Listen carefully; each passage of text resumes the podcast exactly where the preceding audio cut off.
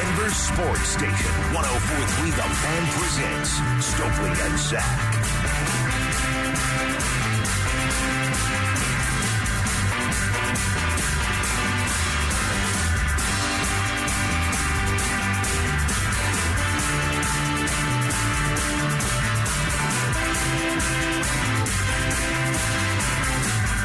Got a really good vibe in here right now. The are on. The Yeah. sun is out. This is awesome. Yeah. It is it feels like March Madness is is officially here. Yeah, it does. It does. It we, does. we were in a bar before noon. yeah, That always is a good day. good times. Uh, come on down now that it, it is noon, and you know now you can not feel as bad Yeah, you about feel it. right? better about yourself. It says It's PM good. on the clock. but no, this place is awesome. Hey, real quick, Yeah. we were talking about weird Colorado sports injuries, Yeah.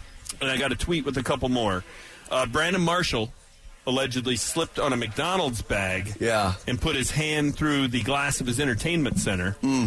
Really And- unique set of circumstances Yeah, there. that one's would lead to that event. And then back in the day, Joe Sakic missed significant time trying to clear out snow out of his snowblower. Oh my gosh, I remember that story. I think he lost at least part of a digit in that. You know, it gets jammed up and he was reaching in and the blades were still going. That is a unique one, too. So, you know, th- th- that's a couple that I forgot as we were going over the odd injuries when we tried to figure out what actually happened to Gabe Landeskog. Yeah, and that's why we got started on it because Gabe, Yeah. you know, the the uh, um, uh, Jared Bednar yesterday says may not see him at all this year. Second surgery, unrelated to the first. It's like, wait, what? And when did the surgery happen? October? Why not July? Like, what the heck happened? So it, it, it got us going down this road, and one that I thought of that has a uh, an indirect tie to Denver sports, but coming up in New York State. Like it's unique because like you guys watch Melo so hyper Right. closely for what eight years or whatever it was, Yep, eight eight plus. Okay, and then he picks up and moves to, to my state at the time. And he played basketball at Syracuse, so people already loved Melo, and they had this they had this team that was really freaking good. I forget how much games they won; it felt like fifty. But uh, uh, uh, Melo's teammate with the Knicks was Amar'e Stoudemire, and I remember it was like after a game, he was like upset and punched a fire extinguisher glass and shredded his hand and needed stitches and missed a bunch of time in like a window where they were supposed to win. So I think it was maybe even during the playoffs. Um, so yeah, you can add that to the list. Yeah, man, and that's just one where you let the heat of the moment get to you. We've all probably done something dumb like that, right? Like it, back in the day, John Tudor, in a wor- pitcher for the Cardinals in the World Series, got mad after a bad outing and punched like a fan, not a cheerer, but like somebody cheering, but like Yeah. a f- like the fan that you, if you talk through Yeah, it, you can yeah, sound like yeah. you know Darth Vader. He punched the fan, cut up his hand, and was out for the rest of the postseason. Like, Incredible. You know, come on. But yeah, there's there's and by a the few way, of them here. By the way, I just researched it. Why why we're here having this conversation? It was smack dab in the middle of the playoffs. They're in a playoff series with the Miami Heat. like, dude, you can't do that. Oh. No. like you can't No. do that. No. So Any- anyhow, sorry, I had to do Anyway. little bit of house cleaning. All, all goody. Um, okay, let's have a conversation that I really wanted to uh, have yesterday. We just got going with so much stuff. Uh, we didn't get to have it. And uh, you hear his voice. It's James Merilatt from DenverSports.com filling in for Stoke today. Stoke will be back tomorrow. What would define success in the Russell Wilson era?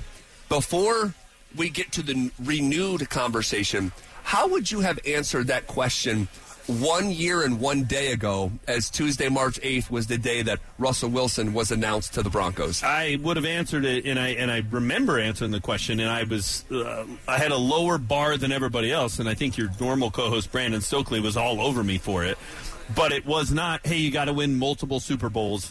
To some extent, once you get to the playoffs, it's not a total crapshoot, but kind of a crapshoot, right? Like the Jim Kelly era in Buffalo wasn't a failure because he didn't win a Super Bowl. If Peyton hadn't won Super Bowl fifty, that wouldn't have been a failure. That's like the ultimate example because it's the last Right. game. If you don't win that last 60 minute football game, how would you describe the, the run in Denver? Yeah. Pretty amazing. An amazing four year run. You win uh, four consecutive AFC West titles. You go to two Super Bowls. You didn't win a Super Bowl. Still was a success. So it's not win a Super Bowl. But let's use the Peyton era.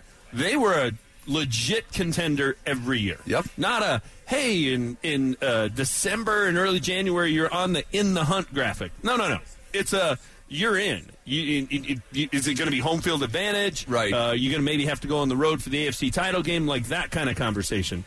So I think from here on out, they have to be a playoff team. And for a majority of those years, and I don't know if this is fair to say for this year, I think they're going to be, you have to be a legit contender. That's what I think will define success. Because if you're a legit contender, but, but how would you define legitimate contender? you're winning 11, 12 games. You're playing uh, most of your playoff games at home. I would define it like the Peyton Manning era, where they were the one seed or the two seed every single year. That's going to be tough in this division, Oh, yeah. but that's how I would look at it. Uh, Buffalo was a legit contender this year. Cincinnati was a legit contender this year. Kansas City was. That was it. The Chargers weren't. The Jaguars weren't. Those were the AFC teams that I considered legit contenders. You know when you see it. That's how I would. That's how I would describe it.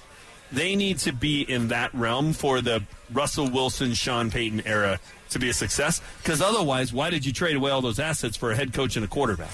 So, um, You didn't do it to be nine and eight. yeah, I, I think you're. Uh, we're we're going to end up disagreeing here the l- longer we go down this road. But but I will say this. I asked specifically about Russell, and you said Russell Wilson, Sean Payton. I think those might be two very different eras.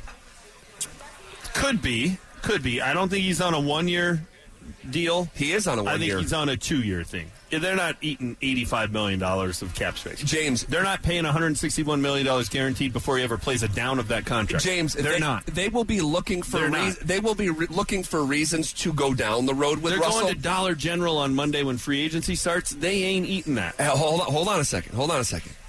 They will be looking for reasons to go down the road for at least one more year with Russ after this one. And, Yeah. and they they may have a magnifying glass in their back pocket to look for those reasons. Uh, and I hope that's not the case. I hope it's very obvious to Don't all of us. I, I hope it's very obvious to all of us that it was just this really like hold on.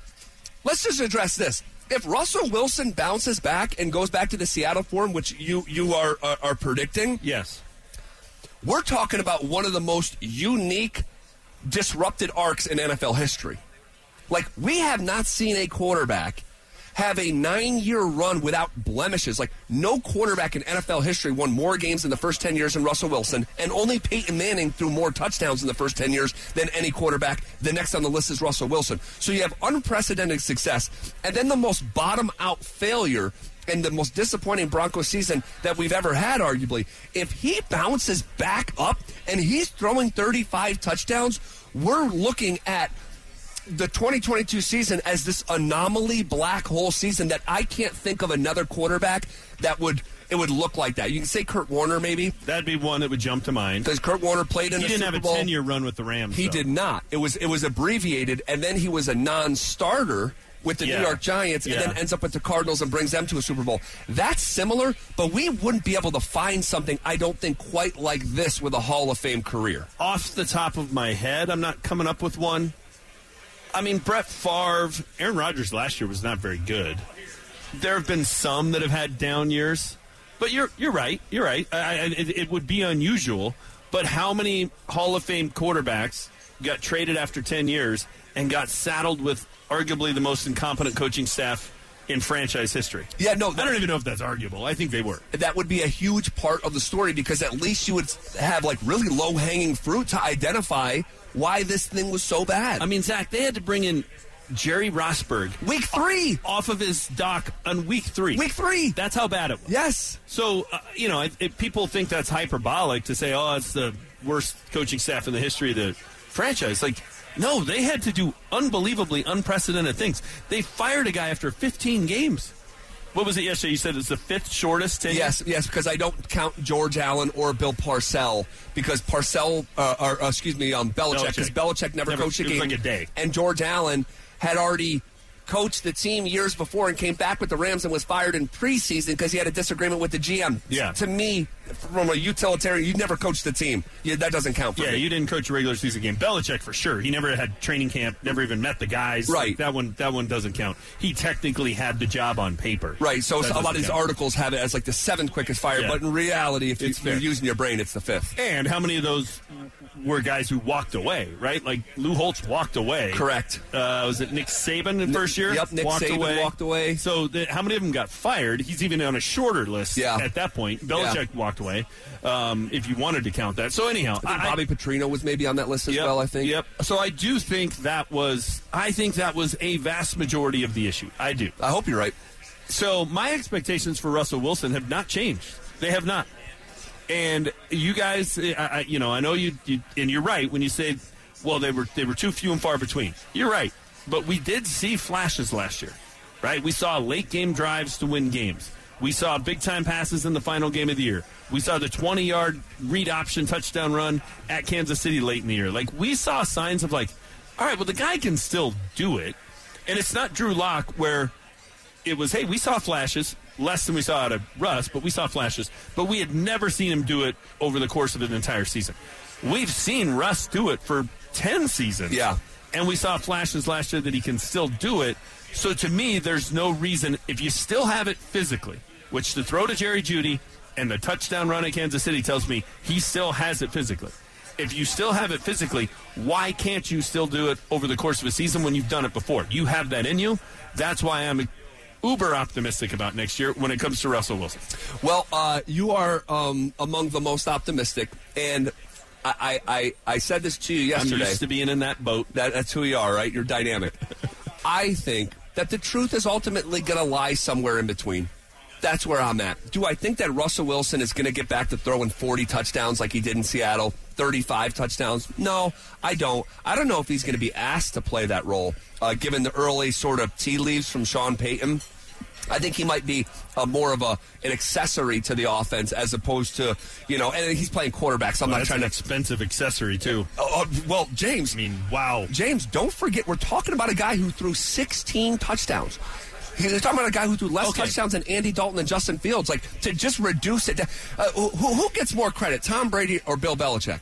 I'll answer my own question. Tom Brady, Brady. does. He's the one out there. He's the one touching the football. He's the one delivering passes. So if I'm going to give Tom Brady the lion's share of credit over Bill Belichick, I'm just going to totally absolve Russell Wilson, the guy who's No. actually playing the and I'm games. not absolving him of it either. And he created some of the mess. It's still the people who allowed him to. But let me just put it to you this way: What would shock you more in 2023? Russell Wilson throws for 40 touchdowns, or Russell Wilson throws for 16, assuming he's healthy. What would shock you more? what would shock me more is him throwing 40 touchdowns. More than being 16 again? I just watched him throw 16 in 2022. Oh. okay. And, I- and, and, I mean, and that combined with the I context of 180 hold on, degrees hold on, the other hold on, hold on. That that let me let me provide more context. Is Sean Payton going to ask him to do uh, uh, some of the things that um, maybe that's too heavy-handed, too much on his plate? I think he's going to try to reduce this thing down to its simplest form. I think so too, but that doesn't mean he's going to throw less touchdowns. No, James, I don't believe he's going to throw 16 touchdowns. You asked me to pick 40 or 16, and I'll Yeah. say I'll go with the one that I just watched him do. You think it's more likely to be pegged on E than pegged on F? No, I think it's going to be somewhere in between, which is what I'm saying. Like, it doesn't have to be all or nothing. I, know. Think, uh, is it going to be as bad as 16? No. Is it going to be as good as 40? No. Okay. It- can you can you get to can you get to 23, 24 touchdowns and cut down the interceptions at the most brutal moments of football games? Okay, the middle of those two numbers is 28. What side of 28 is the needle? Left or right? Um. Okay. So you're asking me It's this. got to be his over under too. You're- It's got to be right about there because the, the amount of time you had to think about it I think it's going to be lower. is because it's a good number. I think, I think it's going to be lower. It is a good number, but I think his touchdown total, like for his prop for the season, will be like 25 and a half, or oh, something sprint, like that. Sprint to the window. So hold on. Here's context, though. Here's context. Well, maybe skip. That's how excited you should be. Skip to the window. Russell has missed time in each of the last two years for the first time in his career. yeah, So with this exercise, I'm assuming good health. yeah, Is that fair? yeah. We I'm have assuming, to. We have to. Right. And I think you miss. If you miss more than two games, you had bad health. Okay. Okay. He played and, 15 games. and this is a guy who never missed a game for a decade. Yeah, Okay. I think expecting him to play all 17 is at his age and behind what's going to be a patchwork offensive See, line see, and, and- a bit much. And that's the other direction is like, I don't know where 60% of this offensive line is coming from. So you're asking me in the uh, second week of March, I want to answer it, but I, but I also want to provide a preface that, like, Sure. this is not clear situation. Um, on the left or right of 28 is the question, right? Correct. Because that's the number that's in between 40, his highest, Yeah. and 16, his lowest. yeah. Um, What's he closer to? Is he closer to Seattle Russ or Nathaniel Hackett Russ? You know where he's going to be. um, I'll say, I'll say, uh, it's, I mean, if you're forcing me to decide, I'll say it's somewhere between uh, 25, 26, 27. So, I'll, going so, left. so I'll, I'll go, I'll go just under it. Okay. All right. Because I, I I think he's going to be significantly right of it. I do, if he's healthy. Um, and you're, you're right. There is context to it. Like, we're assuming they do something to fix the offensive line. We're assuming they bring in somebody to play running back until Javonte Williams is healthy. Like, that offense, and it was part of the argument I kept making last year. Like, he didn't have a whole heck of a lot around him. Once Tim Patrick went down, another failing by George Paton, that happened in August. It did. You had plenty of time to figure out another uh, alternative there. Yeah, that's a bummer, but you're $12 million under the cap at the time or whatever it was. Go bring in somebody else and fix that fix that need. But when you're out there, if he's out there playing a lot of games with, with all due respect, Kendall Hinton and Brandon Johnson and Freddie Swain, he ain't throwing for 30 touchdowns. But if it's Jerry Jeudy, healthy Tim Patrick, Courtland Sutton, Kareem Hunt, or whoever they get to play running back, they draft somebody that turns into Alvin Kamara 2.0, then yeah, I think he can be very successful. Yeah, I, look, you're not talking crazy. I mean, I think when you start, if you start talking about 40 touchdowns again, I think that's just way too bullish for for me. I'm not consider- saying I'm not bull, I'm not saying 40. I just think it's more likely there than 60. Yeah, yeah, no, right. Um, I hope that you're right. Uh, obviously, going back to the initial question, what is the expectation for Russell Wilson, and how is it different from a year ago? You're you're you're you're blowing through the yellow light. You don't care what you saw this past year. It's the same thing as it was a year ago. Correct. And that's be in the playoffs every year and be considered a contender, A legit contender. despite not having like a clear definition for that. You know it when you see you it. You know it like when you see it. You're a contender. Okay. Um, do you want to ask me? Zach, um, are we just doing Russ? Or are we doing Sean Payton too? Just Russ, right? Yeah. Zach, how would you define now, a, a year and one day later, if you had to define success for Russell Wilson? How would you define it? And has it changed from a year ago? See, this How'd I is, do? This is why you're the best, James. um, a year ago, I, I believe I said, and I'm trying to recall, just like you did. Like, okay, Yeah. what specifically did I say? It was uh, you, you got to play in a Super Bowl. Okay. Playing in a Super Bowl is so Playing hard. Playing in a Super Bowl is so hard. You can be one of the great teams that we've seen and not win a Super Bowl. Um, and you use the Bills example. I think that's probably the most prominent example. Like, who goes to four straight Super Bowls? Like, that's insane. Yeah. Um, you didn't win one. Is, is it a failure? Like, ask ourselves this: If the Broncos went to the next four Super Bowls straight, would that be a failure if they didn't win one? No, it'd be disappointing as heck, It'd be all-time disappointment. but it would not be a failure. Right, Those play- are different things. playing at the zenith of American sports when Yeah. uh, 125 million people watch your game, like that's that's pretty awesome. Um, I can't go there though. I can't go You there. don't think that's the expectation anymore? I, I can't go there anymore because of two things. One, Russell isn't. He wasn't even close to what I thought that we were getting. And even if you raise the bar and you, and you got sh- the Sean Payton bump, and let's just say he's throwing 28 touchdowns again. Let's just go there. He's throwing. Yep, he's- right at the middle- middle mark. Yep, he's flirting with 30 touchdowns. This league changes so fast, and the AFC specifically has changed so fast in the last three years that the teams and rosters in their own division that the Broncos will have to go through, let alone the Cincinnati Bengals, the Buffalo Bills, the you know fill in the blank AFC teams that are on the come up. Throw throw the Jacksonville Jaguars No, in there. okay, I mean, sure. they're they're just just the AFC right now Team Russ beat this year. the AFC right now feels like almost the Western Conference for like the 15 years of the NBA from like tw 2000 through you know whatever it was. Yeah. it just feels like man, the best team in that conference is going to win it. Um, even if it doesn't always happen, but I look at teams like the Chiefs, the Chargers, the Jags, uh, the Bengals, the Bills, the Jets, who are all ascending, and I look at you know we make these conversations so much about the quarterback, and rightfully so, but the Broncos roster, they need a franchise quarterback in Russ, and they need a franchise general manager to build this football team. And I just have serious. I might have more doubts about the second one than I have about Russell Well, Wilson. you should. You should. And and look, I, am I going to say Russell Wilson is not a worry? No, that would be I would be delusional. Like I watched what we all watched. I saw it. So even though I'm bullish on him, and Yeah. even though I think he's going to be closer to Seattle Russ or back to Seattle Russ, I'm not going to tell you I'm not worried about it. That I'm not like, oh my gosh, if he's that guy again, Yeah. this is an unmitigated disaster. So I am. I will say this though, I think he's the least of the Broncos' worries. I think they have a bunch of other concerns that are higher on the list than Russell Wilson. Doesn't mean he's he ain't on the list because he is, but I have confidence in the fact that that guy's going to get it right. We talked about it yesterday. We saw it for 10 years, and then we saw it for two games. It's not just a two game sample size at the end of the year. It's that, hey, that looks like the guy we watched for 10 years. That looks like the guy we thought we were trading for.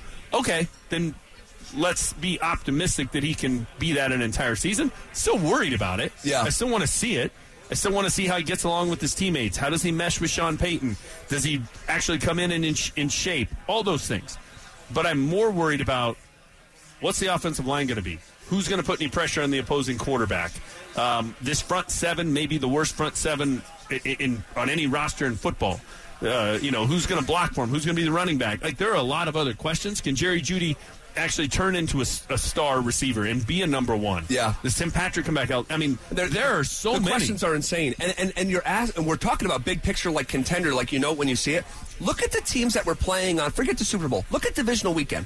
Look at those rosters in Jacksonville and Kansas City and Philly and Buffalo and Cincinnati, Cincinnati and San Francisco. Like go up and down those rosters like and this is why the draft thing that we did a week ago I think was was a useful exercise is Russell is probably not the version of uh, his former self where he lifts all the boat of his he's the tide that lifts all the boats that tide is going to need to be raising like with Russ and I don't have enough evidence from a roster standpoint with a declining Russ even if he gets a, couple ticks back to closer to where he was in 2020 or 2021 to forecast like to be talking Super Bowls, and even if you build the roster over a two three year period, if you get it to where it needs to be, is that intersecting with Russ two three years from now? Yeah, that's, that's why I have serious doubts about where my mindset was a year ago compared to where it is now because of Russell and a five win roster. They're once again out of sync. Yes. They have a win now quarterback Yes. and a win down the road roster. Yeah. And I, I think the, the questions about George Paton are legit. Like, he gets so much credit for drafting Pat Surtain.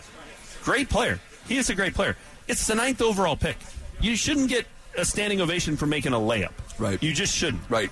And he, he himself called him the safest player in the draft. Right. Those are George Paton's words. And you also passed on Justin Fields uh, and Micah Parsons, uh, Rashawn Slater. Justin Fields, who the Bears are not moving on from when Right. they have the number one overall pick, but by Right. their actions, that tells you a lot as and the trickle down effect of had you drafted Justin Fields that night, where this team would be right now because you hadn't traded away a bunch of picks. I mean, it goes on and on and on. Yeah. So his one good pick. I will even give him credit for Javonte Williams. Javonte Williams was a good pick. It's unfortunate he got hurt. Yeah. I do think that is one of the very underrated moments that derailed the season. They were two and one and winning that game when he got hurt. Completely agree. So Completely agree. that- and I'm not, I'm not as high on Javonte Williams as you are, but I'm still really high on him. But now it's like, well, I don't know what he's, I don't know what he's going to be. Right. Nobody does. Right. Other than that, it's a bunch of maybes. And last year's draft is looking more and more like, wow, that looks like one of those Elway years where was he at the golf course just pulling names out of a hat? And the first one in 2021 was about half good and about half bad. So, how is George Paton going to rebuild this? I don't know, but he's got until May 1st to show he's capable of doing this job. Otherwise, that guy isn't going to be on the hottest of seats in Denver. And, and and I don't even know if, if a good draft is going to save him. Maybe because, not. Because the sins of the past are going to be on the football field again in front of Sean Payton. And I don't think Sean Payton has been frustrated with George Paton because uh, his rear end hasn't been being judged in front of the world with George Paton's ingredients. Yeah. Let's see. Let's let's see what the vibe is between. Let's see if they're wearing out the track between the offices. Um, if Randy Gregory's not available, if Javonte Williams isn't available, if Tim Patrick doesn't come back the same, if Courtland looks like the Courtland of the last two years, if Jerry Jeudy continues to be in, like you could keep. Uh, Jeudy's not really on his on his watch. That's a Elway pick, but you see what I'm saying, like. The, these things can mount up on game days, and he might be looking up at that booth, that general manager's booth, like, "What did you give me, dude?" Drafts have been mediocre. Trades have been terrible. Free agents, I would say, have been about, half and half. Right for every Sure. Randy Gregory, there's Sure. a DJ Jones. Sure, yep. Uh, Alex Singleton was a good signing. Yes, it was. Ronald Darby probably overpaid for. It. Like it's it's a mixed bag. Yeah. but none of them are above a C. Those three categories: drafts, free agency, and trades. Not an aggregate. No. A C is his best grade. Yep. He probably has a C, a C, and a D minus. We we disagree on a lot. We agree uh, on that one. All right, we're live from Slattery's uh, Pub here in the uh, landmark within the Tech Center. It's got a great vibe. This place is filled up. We got basketball conference tournaments on all the TVs. Uh, we have CSU and CU beginning in just over a half hour from now. We got to talk about what we're going to do here uh, during a break because we know we're not standing idly by here. No, no, no. Um, we got to make it interesting. So if you want to come by, we're going to be here uh, before 2 o'clock. There's still room for you. Uh, come by and say hello. All right. The NBA MVP conversation this past week got really weird, and I think it's actually in the head of the MVP himself. Hang tight. We'll discuss it next. You're listening to Stokley and Zach on Denver's Sports Station, 1043 The Fan.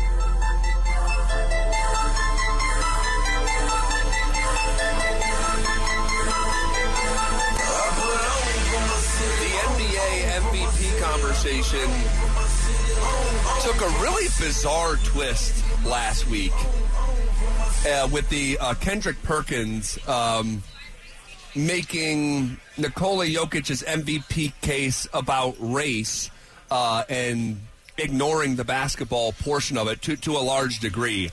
Uh, and then he talks about moving the goalpost and then moves them in such an absurd way, calls Jokic a stat patter. Um, then comes on and says, no, I was talking about all NBA players stat padding, which wasn't the case. That's not what he said. And then two days later, he said um, 80% of the MVP voters are white, and Jokic gets preferential treatment like Steve Nash and Dirk Nowitzki, you know, two of the greatest players we've ever seen. And then ESPN has to come. I don't know if you saw this. ESPN had to come on the air the next day and apologize and say that it's not 80 20. It's actually way more diverse than that. And So, so, and then yesterday he was yelling about facts. Yes. Sorry, I'll let you go through Yes. the whole run up. But he, he had a big fact wrong, but okay. yeah, it was, it was a massive fact as he screamed. And b- being loud doesn't make you right. No. Like, but there's some circles where you just, if you yell loud enough, like, you get to walk away at least with a draw. It's actually usually evidence that you're wrong. Correct. Of course it is. Of course it is. So, be that as it is, okay? Jokic answered the uh, question um, and used the phrase stat padding in one of his responses within the last week. Houston game. Yeah, the Houston game. So he's hearing the chatter and tried to use it as uh, maybe a joke and provide some Yeah. levity. It was, go- it was a funny quip. yeah, it was. It was. It was. But then it got racial last week. And in the three games since then, I don't know what's going on, but I've watched almost every single possession of Jokic's last six seasons. And what we've seen the last three games, and really specifically in the last two games, where he took eight total shots against the Raptors, seven other Denver Nuggets took more shots than the reigning MVP. And then last night looked like he was literally, again, I, I'm, I'm being a little hyperbolic, but not that much if you watch the game. It looked like he was trying to sabotage possessions. It just, did. just chucking up threes. Jokic doesn't take nine threes. No. No, I think he was frustrated with the night and with the Nuggets offense. They were also down like 15 in the Yeah. fourth, and you got to come back and with you know threes at that point. Yep. So But then on the heels of that, in the post game, he called the MVP conversation unhealthy. James, maybe I'm going armchair psychiatrist, and I can't blame him if this following statement's true. It looks like this stuff is in his head. Oh, I think it definitely is in his head. I, I think if he could take himself out of the conversation and not be in the MVP race, he would sign up for that in a heartbeat. I, I don't think he. I truly don't think he cares about the award. I think it's nice to win it, and I think someday he'll care about it. You know, when he's 50 and he's talking to his grandkids or whatever and saying, I, I won back to back MVPs. Do I think he cares about it now? No, I don't. And so if he could just be out of the conversation and not be talked about by Kendrick Perkins and JJ Redick going back and forth and not lead to shouting discourse and, you know, clips that get put on social media that everybody watches and they go viral. Yeah, I think he'd love to be not involved with that. Yeah. And it almost feels like he's sabotaging himself. The other thing of it is confidence is a quirky thing. And when you have it, man, and it, basketball, it's to me, there's two sports. Well, three. Baseball is pretty big with it. Golf is a huge one, Massive. and basketball is another one. Like Oh, yeah. When you're confident and you think your shot's going to go, and you you just see the floor differently, and he just looks like a guy who I don't think he believes what Kendrick Perkins said, but I think Kendrick Perkins saying it diminishes Jokic's accomplishments to some degree, and just just depending on who hears it to a different degree. Yeah. And I think it sort of tears down a little bit and wears down a little bit on, on his confidence because he just doesn't look like the same guy. And it's three games, small sample size, but the correlation between when Kendrick Perkins said that and it turned into a controversy, and the three worst games he's played all season. Yeah. it, it's hard. It's hard not to see that. It, it's hard not to connect those dots. But he just looks like a guy. I, I to think he's sabotaging his own MVP candidacy. I won't go there. I, I'm more apt to say he just looks like a guy who's had his confidence chipped away out a bit. Well, I, I, I don't know. Um, it's hard to not be confident if you're not shooting the ball. Like, like, like, he hasn't seen a bunch of shots not go in. I know, Like, but and, and that's the tricky part about this. Like, he hasn't struggled from a basketball standpoint to have his confidence shaken. And if someone on first take is rattling your confidence, Right. I think that's kind of disturbing. I, that's why my panic meter's at eight. Okay, I, I, I can't I can't go there, but I respect your opinion on it. Um, ah, what to do with this one? It's last night he shot under fifty percent for the first time in like four months. He had the third longest streak in NBA history of shooting fifty percent or more, and we saw it come to an end. And we agree. I don't think it's an accident that's on the heels of of uh, all this nonsense, all this noise, really. Yeah, and it, it just it, it clearly is getting to him. Um, it's unfortunate because that now becomes part of the narrative. To think it won't impact the voting, I think is naive. See, I, I agree with you there as well. Unfortunately, and I can't believe that's true. But it's I, I think it will impact the voting. i- i- in, are the votes aren't public, right? Or do you? Or are they? Are they out there? and Everybody can see who you voted for. Some people put them out there, Yeah, I'm trying to remember if they do make them public or not. Give me a second. but if if you're a voter and your vote could be public, there are going to be a certain number of people in two in two extremes, and I think both of them are wrong. There are going to be a certain number of people, and this is the really wrong category, who are offended by Kendrick Perkins' comments and may say, "Heck with it! I'm vote now. I'm going to vote for Jokic." That's that's wrong. There are a certain percentage of people. The voting is public. Okay, so there are a certain percentage of people who are going to say, "You know what? I don't want to be accused of that. It's just a heck of a lot easier to vote for Giannis or Embiid and not have that not have that flat come my way." That's it. Well, well, well. Let's just be on in, in, in the climate that we're living in. One of the last things that anyone wants to be called is a racist. Right. And if the if people on the national stage are building a framework that that's what it could be, and you could avoid it by simply staying away from it, again, I'll use the word you just used three minutes ago. To think that that couldn't come into play is naive. I- exactly, and it shouldn't, but I do think it's going to impact it. And it reminds me of the 1988 Olympics. I like to get my Wayback Machine. Sure. So Roy Jones Jr., Jr., one of the greatest boxers of all time, was in the gold medal bout in whatever classification. Yeah, I in. remember this story because we, we talked about this a few years ago. And he dominated. It was in Seoul. The Olympics It were was in Seoul. Seoul, right, He dominated. He Oh, was my going against the South Korean boxer, yeah. and there are three judges, and they didn't want the hometown guy to lose, an, you know, unanimous a 3-0 decision. So one of them decides, you know what, I'll I'll I'll vote for that guy, even though he didn't win, to try and make it not look as bad. Problem was, two of the three had the exact same thought process, Right. and Roy Jones Jr. went home with the silver medal. People make decisions based on other uh, things other than the evidence and the facts and the information right in front of them all the time.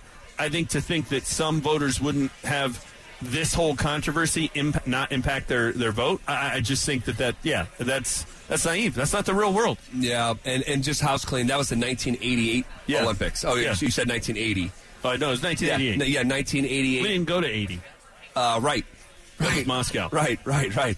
Uh, yeah, uh, almost everyone agrees all these years later that uh, that that fight was stolen uh, from from Roy Jones Jr. Uh, good reference, good analogy. Uh, hopefully this thing, hopefully this thing just kind of simmers down. Um, but I, I, I have a feeling we're we're one tweet, we're one we're one segment away from someone stoking the flames. Um, and I hope Jokic here in this next game against the Spurs and moving forward develops a middle finger attitude to everyone he needs in the to. NBA. That's why my concernometer is at an eight because he doesn't have the middle finger attitude. And that's how you have to be in the playoffs, especially when you have to go on the road in the playoffs. Is a team that was able to come back from 3 1 deficits in the bubble? Yeah. Because you didn't have to go on the road and deal with hostile crowds. Well, I, I, I hope he's like, hey, you, you want stat padding? Watch this. Watch this. If, if he doesn't win the MVP, though, will there not be a part of you that says, oh, he got it stolen from him? Yes. Yeah, exactly. Yes. Uh, obviously, depending on how he finishes year, he's got Right. it. But but yes, yes, yes. All right, we're live at uh, Slattery's Pub here in the Tech Center. If you want to come by, say hello. Uh, there's still room for you, uh, but there is a, a, a really nice crowd in here. The vibes are great. The sun is out. If you want to eat in the sun, the games uh, are on TV. We got CU and CSU going to be kicking off here uh, any second. Both CU and CSU won their first round games in their conference tournament. Who's got the better shot to advance here today? We'll have that conversation coming up next. And Zach on Denver Sports Station 1043 The Fan.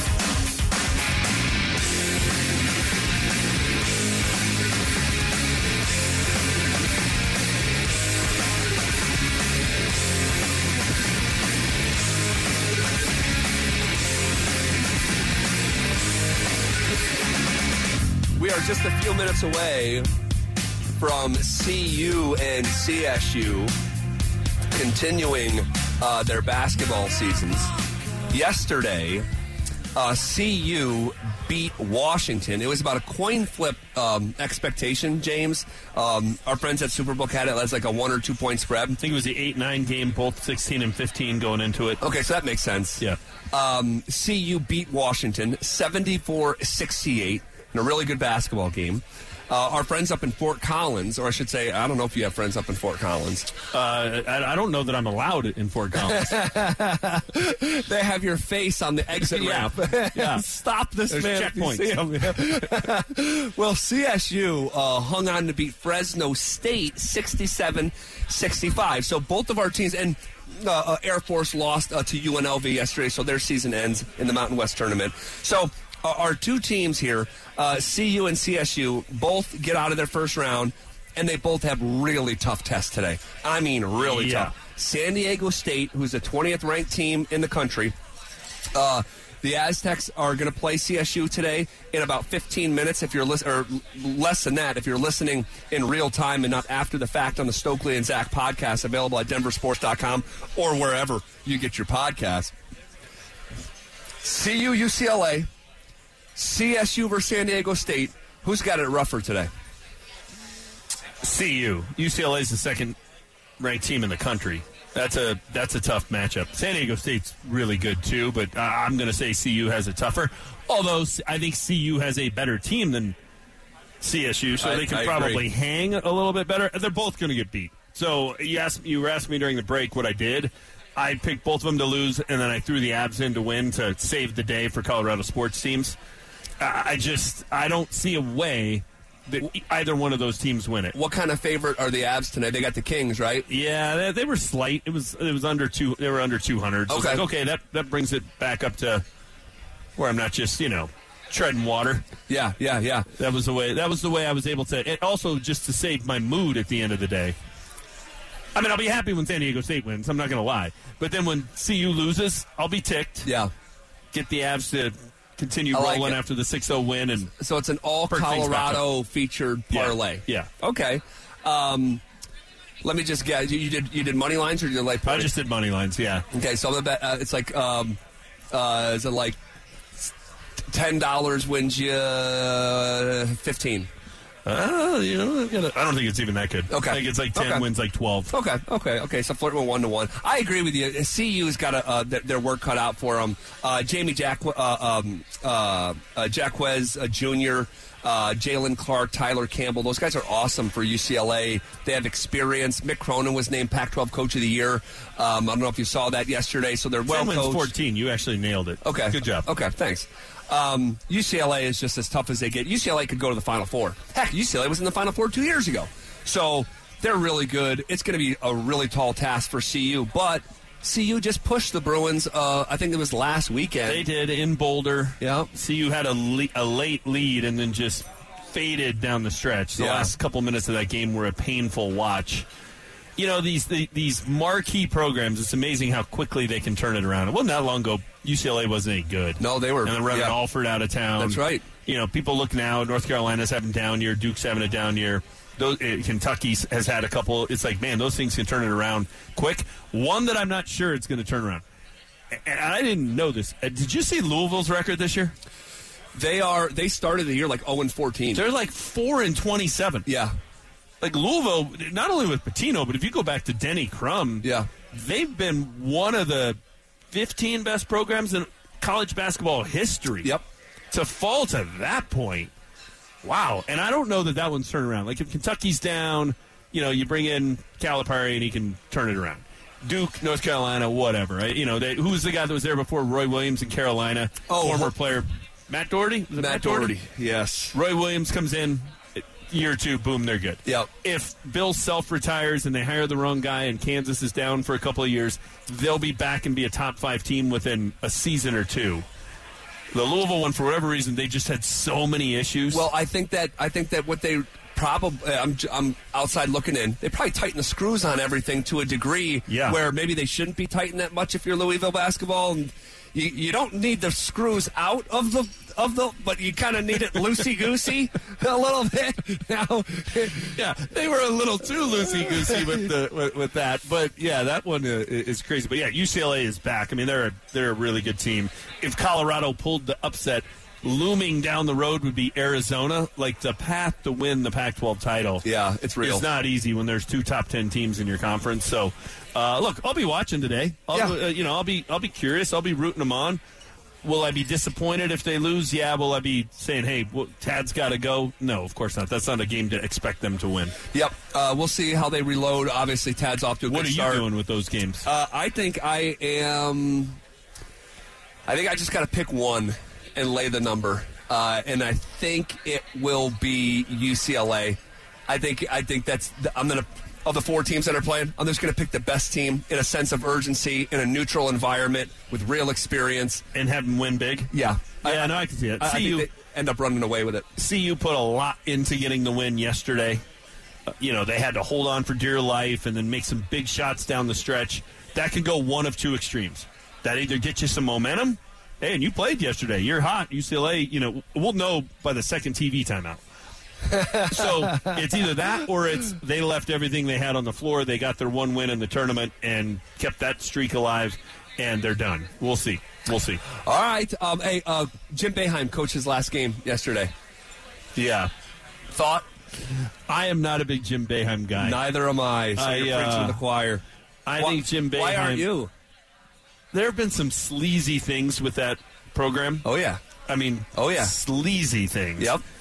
That bothers me. Not that you can be in control of everything that happens, but there were some sleazy things that were like really close to home that he should have been able to to have a, a closer eye on. That that part of it is the number one thing.